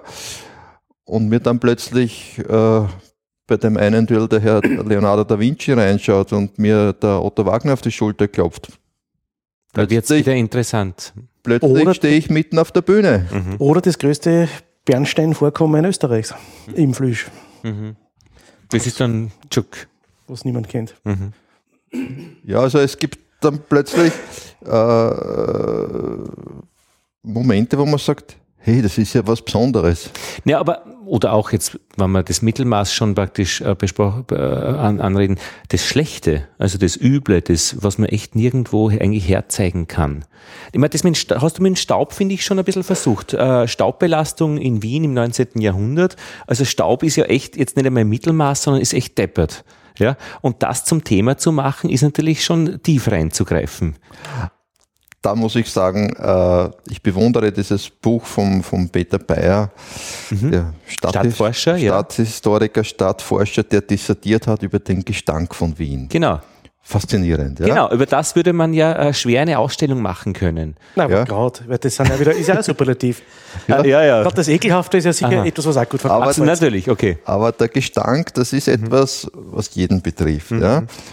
Und mit dem Staub ist es doch ähnlich. Ja? Mhm. Äh, jetzt Frühling, Sommer, jetzt werden wir dann bald wieder das Ozon haben und den Feinstaub und so weiter. Das ist damit, das betrifft unser Leben, da dürfen wir nicht rausgehen, dürfen wir nicht ins Freie gehen. Wenn wir aber jetzt zurückschauen, ja, oder manchmal äh, immer wieder einmal im Jahr haben wir dann so Sahara-Staub in der Luft, ja. Ja, wo, richtig, ja. Ja, das, das, das ist auch eine Meldung, die für Titelzeilen im ORF sorgt. Die, mh, Aber ja? dieser, dieser Staub, äh, wenn man sich alte Zeitungen anschaut, und ich bin ja wie gesagt äh, Bibliothekar und dann schaue mir eben diese alten Sachen gern an, der Staub war wirklich ein Thema damals, mhm. damals als die Ringstraße gebaut wurde. Warum? Heute ist ganz Wien versiegelt oder es ist grün. Mhm. Damals war Wien äh, erst im Anfang gepflastert, zum Teil mit Sandsteinen, eben mit diesen Flüschsandsteinen gepflastert. Die Pferde haben mit ihren Hufen einen enormen Abrieb verursacht. Ja, also die Straßen waren voller Staub.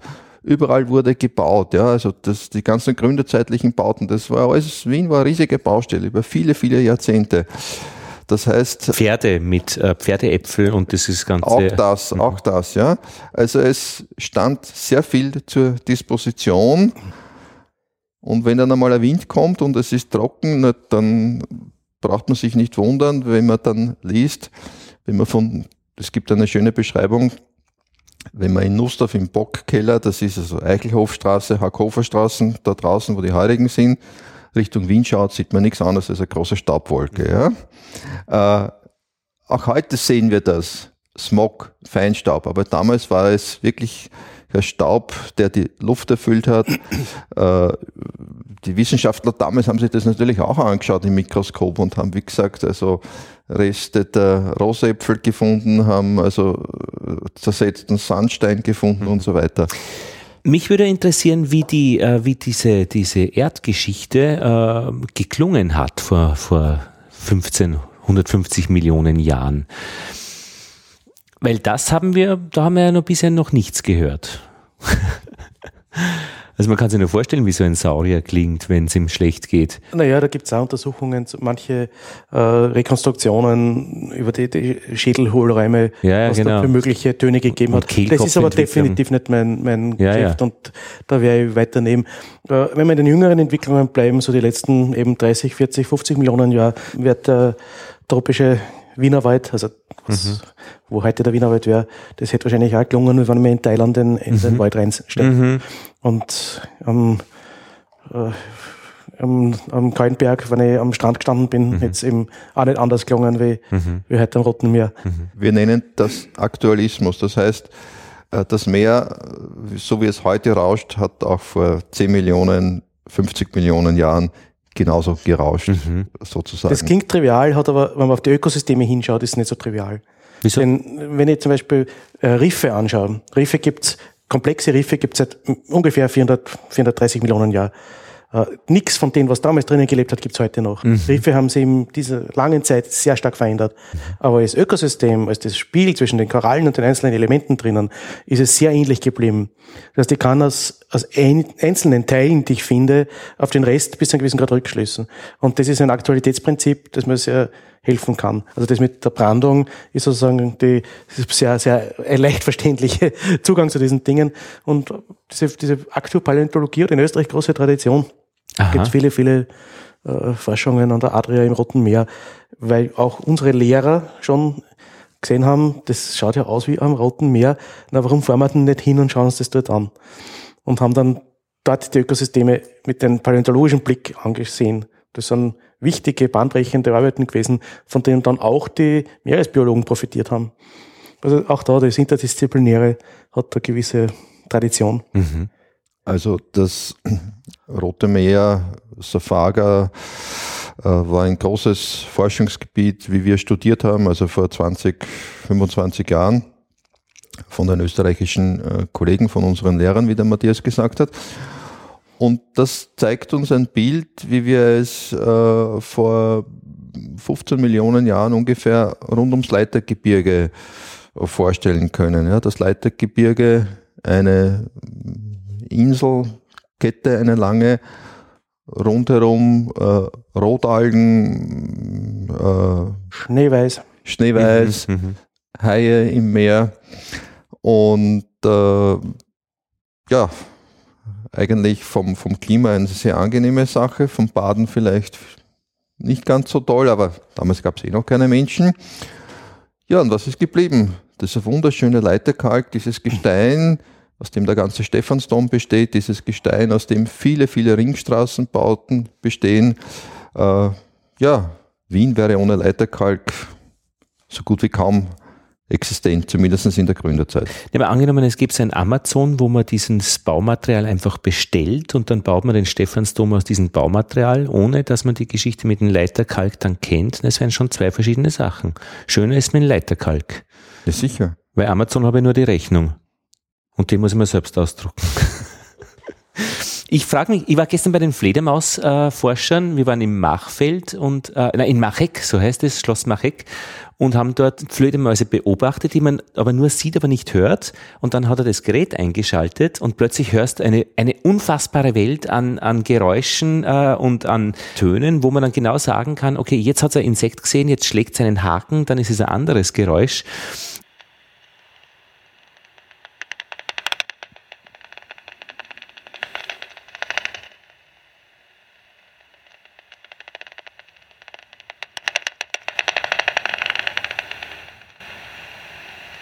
Und ich denke mir, wie viel entgeht uns eigentlich, dass wir unsere Sichtweise einerseits noch nicht so weit entwickelt haben, andererseits, dass sich Sichtweisen auch ändern. Und ich weiß nicht, irgendwer ist halt auf die Idee gekommen, dass man halt Ultraschall einmal hinhört und plötzlich äh, kriegt man ganz was anderes mit. Das wird es auch sicher in der Paläontologie auch geben. Also das, was du gesagt hast mit dem Aktualitäts, wie sagst du? Aktualitätsprinzip. Ja, das ist doch auch nicht so, so alt. Äh, das ist ja auch was Neueres, oder? Jein. Äh, auf einer wirklich wissenschaftlichen Basis ist es sicherlich etwas, was in den 80er Jahren des vorigen Jahrhunderts äh, modern geworden ist und dann entwickelt wurde. Mhm. Aber war schon beim Da Vinci, wenn der selbst beschreibt, wie er die Gesteine anschaut und da sind Spuren von Würmern drinnen mhm. und er sagt, das muss welches Gestein, äh, welches Material mhm. gewesen sein, durch das die Würmer gewühlt haben, mhm. dann ist das ein Aktualitätsprinzip. Also und äh, wenn die alten Griechen äh, sagen, offensichtlich war hier ein Meer, weil hier gibt's Meeresmuscheln am Berg, mhm dann ist das ein Aktualitätsprinzip, weil die gleichen Muscheln am Meer gesehen hat. Das ist einfach nur logisches Denken. Und Linné und Darwin, glaube ich, auch dann äh, praktisch, dass die diese Schichtungen gesehen haben von Gesteinen, die sie ablagern und dann das heißt, das neuere Gestein muss immer oben drauf sein. Ja, das ist schon ein bisschen länger, ist das mir aufgefallen. Das war okay. Steno, der im 17. Ah. Jahrhundert das definiert hat. Ja. Dem Linné war das relativ egal. Okay. Der Linné hat sich mit den Organismen beschäftigt Aha. und der wollte die sortieren. Der, war, ah, ja. der hat seinen Marktstandel mit De der, Desortieren oder dissertieren? Sortieren. sortieren. Also sortieren. Sortieren. Der wollte einfach alles an seinem richtigen Platz haben. Der Thomas, du sortierst ja in der Bibliothek. Die Bibliothekare sind ganz arge Sortierer, gell? Das kann ja eventuell. Äh, wir machen das ja nur, damit wir das Buch finden. Ach wir so, haben ihr ja, auch schon wieder solche. Wir, wir machen das ja, das merke ich mal. Nur, nur um das, äh, das muss eine, aha, verstehe schon. Also bei mir zu Hause meine eigene Bibliothek, die habe ich so ein bisschen im Überblick im wahrsten Sinn des Wortes. Ich weiß, da links oben, da gibt es ein ah. Buch mit blauen Rücken, da ist das und das drinnen. Ja. Aber bei 300.000 Büchern, wie sie in der Bibliothek der Geologischen Bundesanstalt sind, brauchst du Systematik. Kannst du es nicht nach Farbe sortieren? Sehr schwer mit der Farbe. Natürlich weiß man schon, ah, das muss da im zweiten Gang links stehen, weil das habe ich schon einmal in der Hand gehabt. Mhm. Ja, aber man muss die Dinge wiederfinden. Richtig. Das, das ist ganz, ganz wichtig in der Wissenschaft und vor allem in der Naturwissenschaft man muss sie nicht nur wiederfinden wie Bücher, sondern man muss die Dinge so erzählen, so präsentieren, dass sie für einen anderen nachvollziehbar, kontrollierbar sozusagen werden.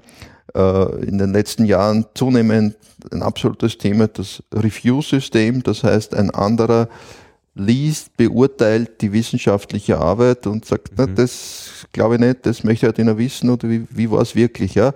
Also nicht la pour la, um sich selbst zu gefallen, sondern äh, so zu arbeiten, dass es ein anderer jederzeit wieder noch einmal machen könnte. Aber das ist doch nur eine Sichtweise. Ich könnte da eher darauf verzichten, auf diese vielen Elemente. Gut, dann könnte man nicht ordentlich Flugzeuge bauen, weil wir eben nicht gescheit wissenschaftlich arbeiten können, aber wir würden genauso in einer Welt leben.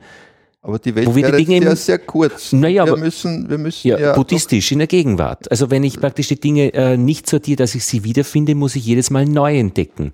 Das wäre eine vielleicht ganz wunderbare Welt. Na, ich weiß nicht, wenn ich einen Installateur brauche, weil das Klo verstopft ist und der muss sich wieder neu entdecken, äh, weil, weil er kein System hat mit seinem Werkzeugkasten, dann stößt dieses hehre Prinzip schon ein bisschen an praktische Grenzen. Naja, und die Natur mit der Evolution, die, äh, die, die baut ja auch im Wesentlichen auf, aber die. Baut auf Erfolgsmodelle. Aber die entdeckt sich schon sehr, sehr neu, wenn es ein Problem gibt. Die einen sterben aus, weil praktisch die Pfütze austrocknet und die muss sie halt einfach wieder, und die anderen, die irgendwas Passendes haben, überleben und eine Nase für eine coole Sonnenbrille, dass die Fortpflanzung auch noch fährt. Also das, da ist schon irgendwas noch drinnen, finde ich. Aber gut. Na, ich denke. Also es ist schon eine Sichtweise und eine sehr westliche Sichtweise kommt mir das Ganze vor. Eine sehr äh, äh, Da Vinci. Also äh, praktisch, da hat irgendwer mal angefangen so zu denken, äh, sortieren, wiederfinden und und äh, und die anderen, die gesagt haben, na, ich mache mir das alles alles neu jeden Tag. Das ist ja in der Tat kein Erfolgsmodell. Ich mache alles ja. neu jeden ja, Tag. Erfolg das nach welchen Kriterien? Nach im Sinne von, von Überleben. Überleben, ja, ganz praktisch. Im Sinne von Überleben, im Sinne von der Stärkere sein, im Sinne von sich weiterentwickeln und so weiter. Aber in, in Indonesien zum Beispiel gibt's also in, in Wien, im Konzerthaus äh, äh, oder im Musikverein, wenn da ein Musikstück gespielt wird, dann beginnen alle mit erst mit dem, wenn der Taktstock nach unten geht vom Dirigenten und der Dirigent ist weit gepriesen. In Indonesien, wenn Musik gemacht wird, die fangen halt ungefähr einmal an und hören auch diese unterschiedlichen Mitglieder mit Anklung, glaube ich, heißt es, äh, mit, mit so Bambusstäben und hören auch völlig unterschiedlich wieder auf. Also diese Sicht, dass wir ein Musikstück überhaupt haben und keine Klangfläche, ähm, das ist halt einfach unsere Sicht, wie wir halt in Europa Musik betreiben. Ja, aber daraus leite ich ja nichts ab. Da ist es relativ irrelevant. Naja. Das ist eine Geschmackssache. Und du meinst, mit der Wissenschaft kann man schon was ableiten? Wenn ich die Evolution der Hominiden verstehen möchte, zu denen wir uns zählen, und die meisten Leute sind ganz gierig, da etwas zu erfahren, dann muss ich schon, kann ich nicht jeden Tag neu anfangen, sondern brauche eben Aha. ein System dahinter. Das heißt, die Tiefe, die notwendig ist, die kann nur durch Kontinuität und Wiederfinden gewährleistet werden, das erreicht ich werden. Vermuten stark. Ah. Naja, aber diese Ströme, es gibt ja auch dann Ströme, ja? Es wäre schwierig, wenn du beim Biller einkaufen gehst. Und dir das Teig jedes Mal neu suchen musst. Und die werden sie jeden Tag neu erfinden. Also es spricht schon sehr viel für eine, eine systemische Herangehensweise. Ja, aber mein, mein Essen wäre auf alle Fälle bunter. Weil so gehe ich immer rechts zum Regal, da sind, wenn ich wenig Zeit habe, da sind die Gnocchi. Ich darf nicht, nicht Gnocchi sagen, sagt, äh, man muss Gnocchi sagen. Aber äh, die sind immer rechts und dann gehen ich nach links, da ist die Tomatensauce und dann geht zur Kasse wieder raus. Also das ist schon alles sehr vorhersagbar. Aber gut, Vorhersage ist ja ein Teil der Wissenschaft. Ich war in Zürich im Zoo und da war was Interessantes, dass die ähm, Kuratorin dort äh, gesagt hat, äh, die auch die Darstellung der Tiere in Zoos hat eine, eine, eine, eine Änderung und das hat jetzt die Phase war, wo man Verhaltensanreicherung macht. Also man möchte den Tieren das artübliche Verhalten ermöglichen zu zeigen. Das heißt, man schafft ihnen Probleme. Man versteckt ihnen das Futter. Und das Ziel ist, dass man praktisch nicht länger daran arbeitet, ihnen das Zucker zu, äh, das Futter zu verstecken, wie die brauchen, das Futter zu finden. Und weil die müssen dann einfach wirklich daran arbeiten. Und, und das ist irgendwie so, so, die müssen immer schauen, dass sie kürzer brauchen wie die Viecher. Und dann habe ich gefragt, wie wird die Geschichte weitergehen? Und sie hat gesagt, naja, jetzt ist es so, dass die Sicht ist, dass es nicht die Pinguine so alle gleich sind, sondern dass sich die Individuen einer Art sehr eigentlich unterscheiden. Also das ist der eine Pinguin, der hat das Verhalten und das ist der andere Pinguin, der hat ein anderes Verhalten, also die, die Tiere nicht mehr gleich zu sehen. Und da gibt's offensichtlich auch wirklich in so einem ewigen System, wie ein Tiergarten halt ist, die ja auch sortieren, äh, äh, auch unterschiedliche Strömungen. Ja, aber das ist genau das, was auch uns ausmacht. Jeder von uns ist anders, jeder von uns, einer ist ein bisschen größer, einer ist ein bisschen dicker, der eine hat diese Vorlieben, der andere hat diese Vorlieben und die Summe der Individuen, das macht die menschliche Gesellschaft aus. Ja, aber das ist eine Sichtweise, weil die... die Nein, das ist Realität. Jeder Nein, eine Realität. Äh, die FPÖ sagt zum Beispiel, wir hätten gerne homogene Klassen und ich habe mit dem Bildungssprecher der FPÖ im Parlament gesprochen, homogene Klassen. Äh, und das ist, das, das wird eher als Religion. Ja, auch habe ich auch Wunschdenken. Aber, eh, aber er fordert es zumindest. Kann er sich ja wünschen, aber Realität ist jeder von uns äh, verschieden, jeder hat seine äh, Stärken, jeder hat seine Schwächen und äh, wir beide sind Abteilungsleiter, das heißt, wir haben ein kleines Team von Mitarbeitern, Mitarbeiterinnen mhm. und wenn wir es schaffen, die so einzusetzen in der jeweiligen Arbeit, äh, dass sie genau das machen, wo sie gut sind, wo wir ihre Stärken stärken und nicht die Schwächen äh, ständig hervorholen. Dann haben wir ganz tolle Teams und können irrsinnig viel äh, bewegen. Das heißt, äh, nicht allein die Anzahl der Köpfe macht den Erfolg eines Teams aus, sondern die Effizienz, wie fühlen sich die Leute wohl, wie identifizieren sie sich. Äh, und das ist das Spannende äh, mit Individuen, mit Personen, mhm. die ganz verschieden sind. Mhm. Und das ist nicht nur bei den Menschen so, das ist ja, wie du eben gesagt hast, auch bei den Pinguinen in Zürich so. Mhm. Ähm, eine Sache hätte ich noch. Ähm, was war das doch jetzt? Ähm, mir wird sicher gleich einfallen. Ähm, naja. Na, mir fällt es natürlich nicht ein. Na gut, mir wird es schon, wenn es wichtig war, kommt es wieder. Was sollten wir jetzt noch abschließend sagen? Naturgeschichten, so wie wir sie in diesem Buch, wo die Wiener Mammuts äh, verstehen, sind breite Ansätze, sind Ansätze, die jedem eine Möglichkeit bieten, da oder dort einzusteigen. Diese Ansätze brauchen allerdings auch Zeit. Man muss sich ein bisschen hinsetzen, man muss sich zurücknehmen, so, das ist durchaus eine Herausforderung in einer sehr schnelllebigen Zeit von SMS und WhatsApp und wo alles sehr, sehr rasch und sehr staccato-mäßig kommuniziert wird. Aber wir haben ja äh, bewusste Gegenbewegungen, nicht? Ich denke nur an diese ganze Slow Food äh, Philosophie, an diese Bewegung, nachhaltig zu essen, biologisch zu essen. Und jetzt übersetzt auf unseren Zugang zur Wissenschaft würde das bedeuten, sich Zeit nehmen, sich zurücklehnen, den Blick zu öffnen vom Tunnelblick auf einen sehr weiten Blick eben über den Tellerrand hinaus, offen sein für andere Wissenschaften, äh, sich öffnen und einfach zulassen, was da kommt, wer da hereinkommt bei der Tür.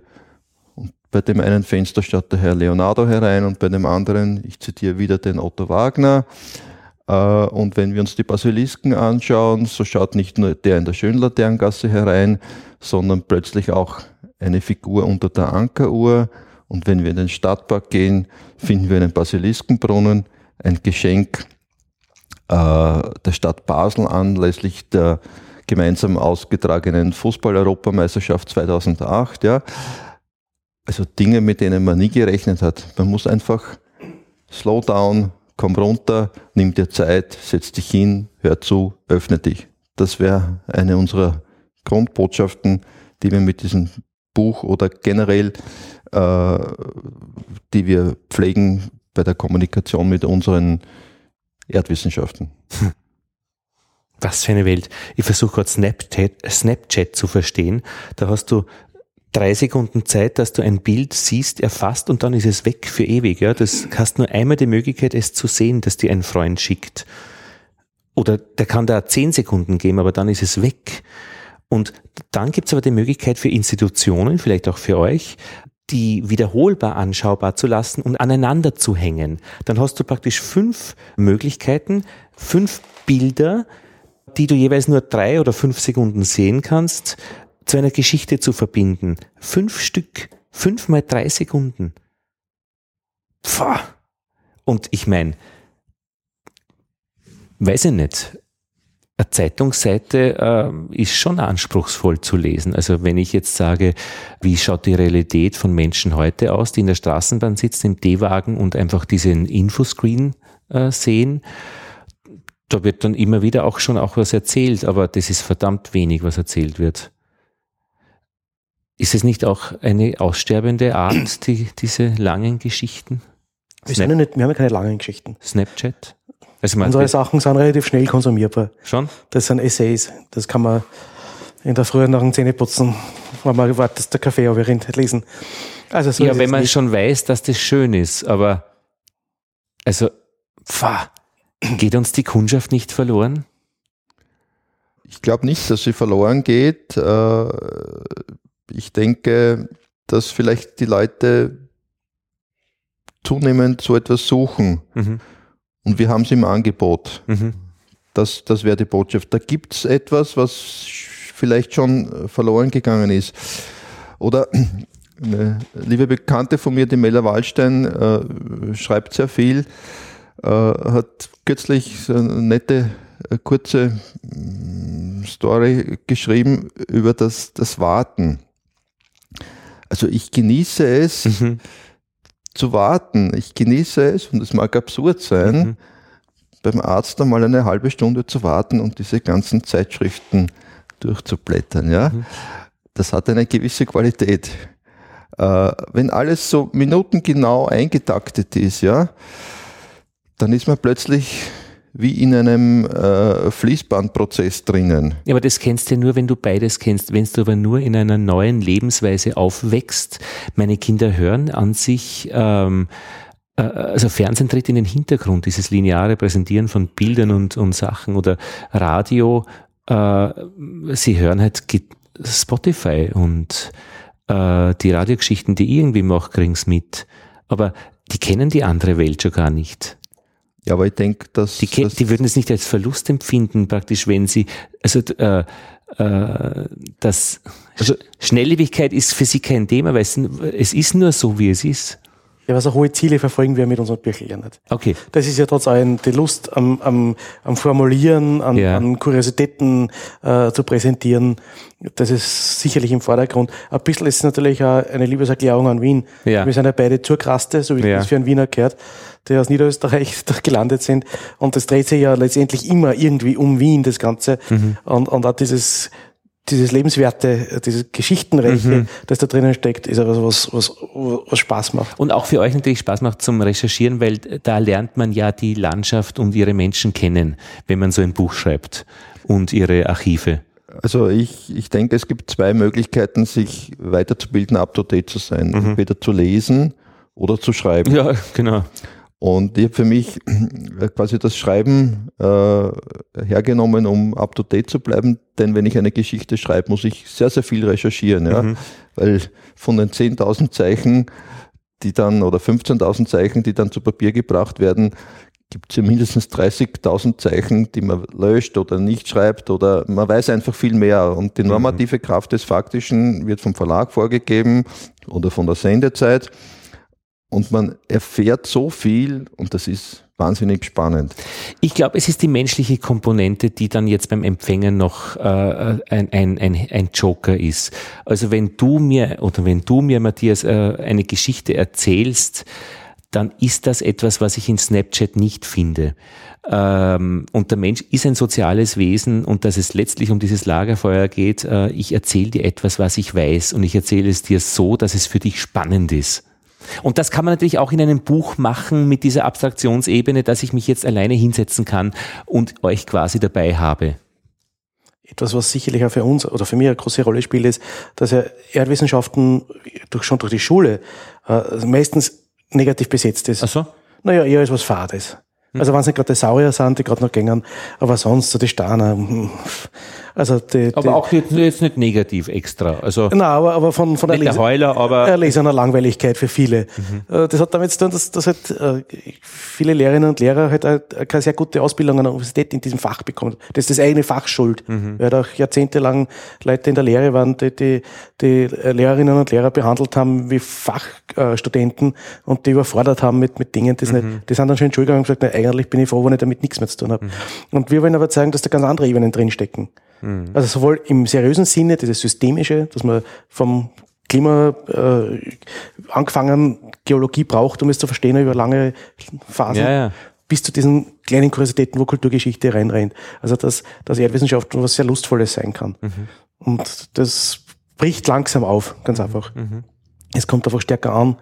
Und natürlich, wenn das Birchel ist jetzt nicht unbedingt was für, für die große Masse, das ist uns eh klar. Aber es gibt halt einen gewissen Prozentsatz der, der Bevölkerung, die an diesen Dingen Lust haben.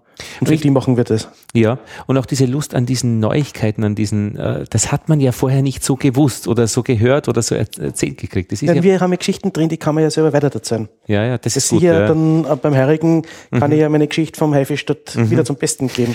Und ich kann den Bildungsbürger äh, vortäuschen, indem mhm. ich beim Stephansdom meinen Gästen was mhm. vom, vom Riesentor erzähle. Mhm. Äh, das ist der Vorteil. Mhm.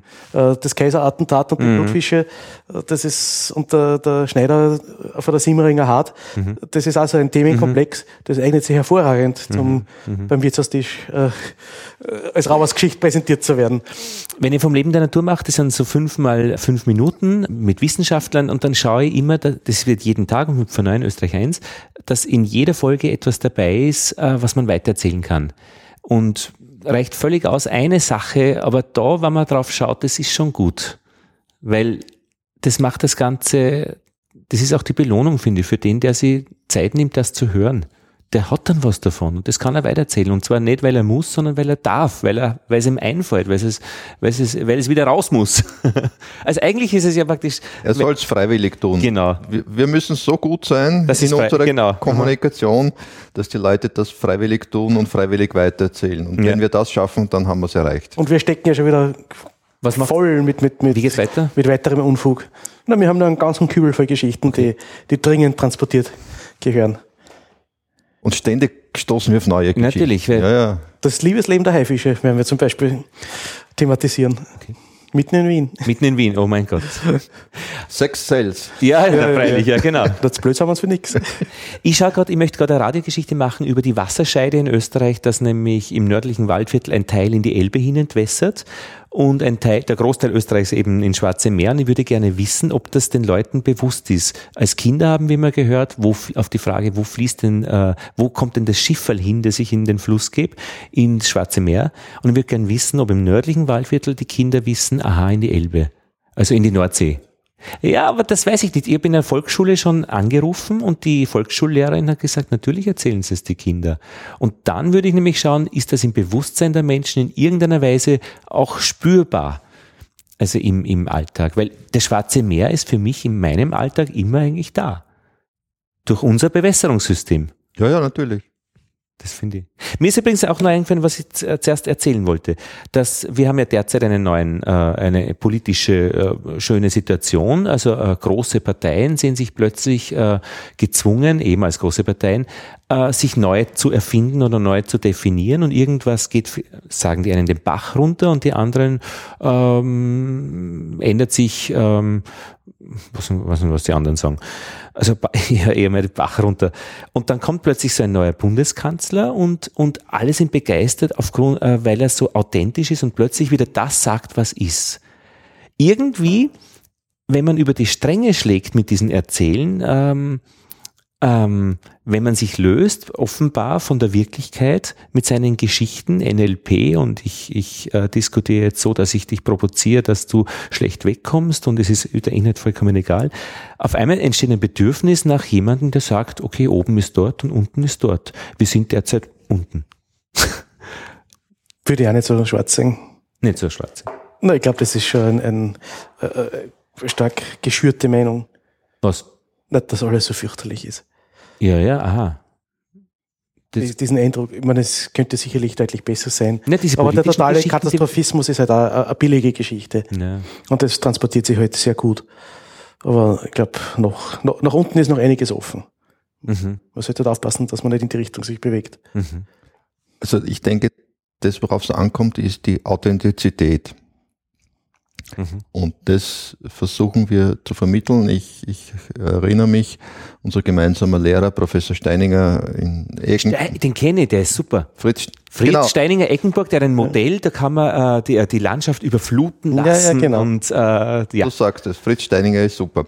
Weil er auch mit den Leuten rausgeht, auf dem Acker Steine suchen. Und das, genau, du, das war jetzt wunderschön. Äh, ein, ein Freund, ein Kollege von mir, der Erich Rabel aus Horn, hat gesagt, wenn man mit Fritz Steininger da im Gelände steht, da hört man das Meer rauschen. Mhm. Und du hast das offensichtlich auch schon rauschen mhm. gehört. Und wir sind beide Schüler von Berauscht. Fritz. äh, und wir wollen eigentlich nichts anderes als die Leute. Dass sie das Meer rauschen dass hören. Sie das Meer rauschen hören. Das ist schön. Und das mitten in Wien. Na, was wollen wir mehr, bitte? mehr. Dankeschön.